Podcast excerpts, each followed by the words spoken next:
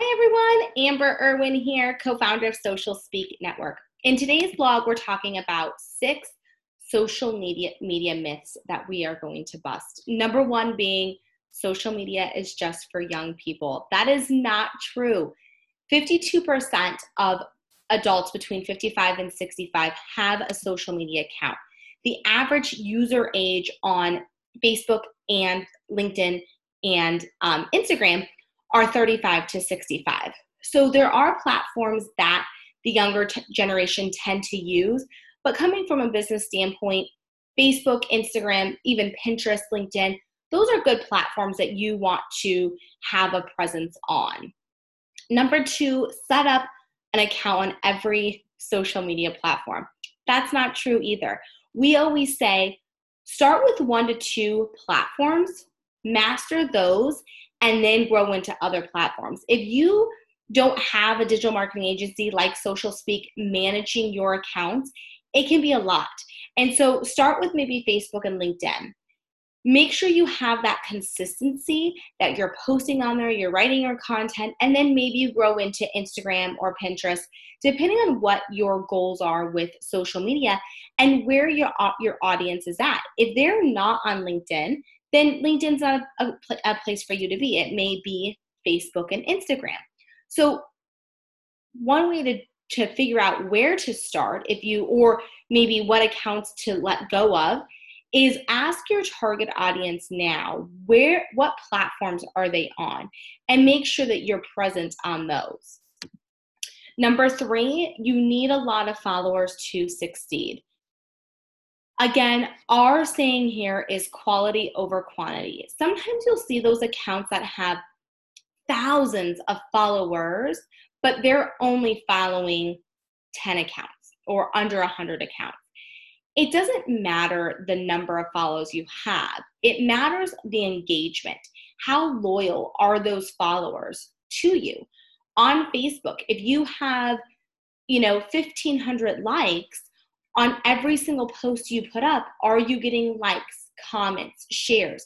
What's that engagement like? That's really how you should gauge your following is based on the engagement, not the number. Number four, it's okay to use the same post on all social media platforms. So most businesses do this. They do use the same post, and, and we tend to do that as well because it does save time. One thing to think of is your audience on each platform. There may be certain articles, or if you do, if you're doing case studies, those may, may be more suitable for LinkedIn and Twitter rather than Facebook and Pinterest or Instagram. So, thinking of how you want to tailor that 20% of your content to your audience on that platform. Using the same social media content for 80% is fine, but knowing that your audience may be different on each network and being able, able to tailor posts to that audience. And with LinkedIn, sometimes it is more B2B. So that's where you may want to adjust that content there. Number um, five, ignoring or deleting negative comments is the best way to get rid of them. The old saying, bad publicity is still good publicity, or any publicity is good publicity. So even though you may have a negative comment, what hurts you more than deleting it is ignoring it. You want to make sure that it is addressed. Everybody is entitled to their opinion, and it may have been, you know, an off day or they felt the nurse didn't pay enough attention to them or whatever the case may be. It's good for them to be heard. And 90% of the time, if you have a rebuttal to them, like we are so sorry, this is how you felt, how can we how can we make this up to you or what can we do to make it better? You know, being able to address the situation a lot of times helps. And that um, that patient or customer or client is either willing to write back and say thank you for your apology. So people can see how you handled the situation. And in other cases they are willing to delete that comment on their side because they the, the situation was handled.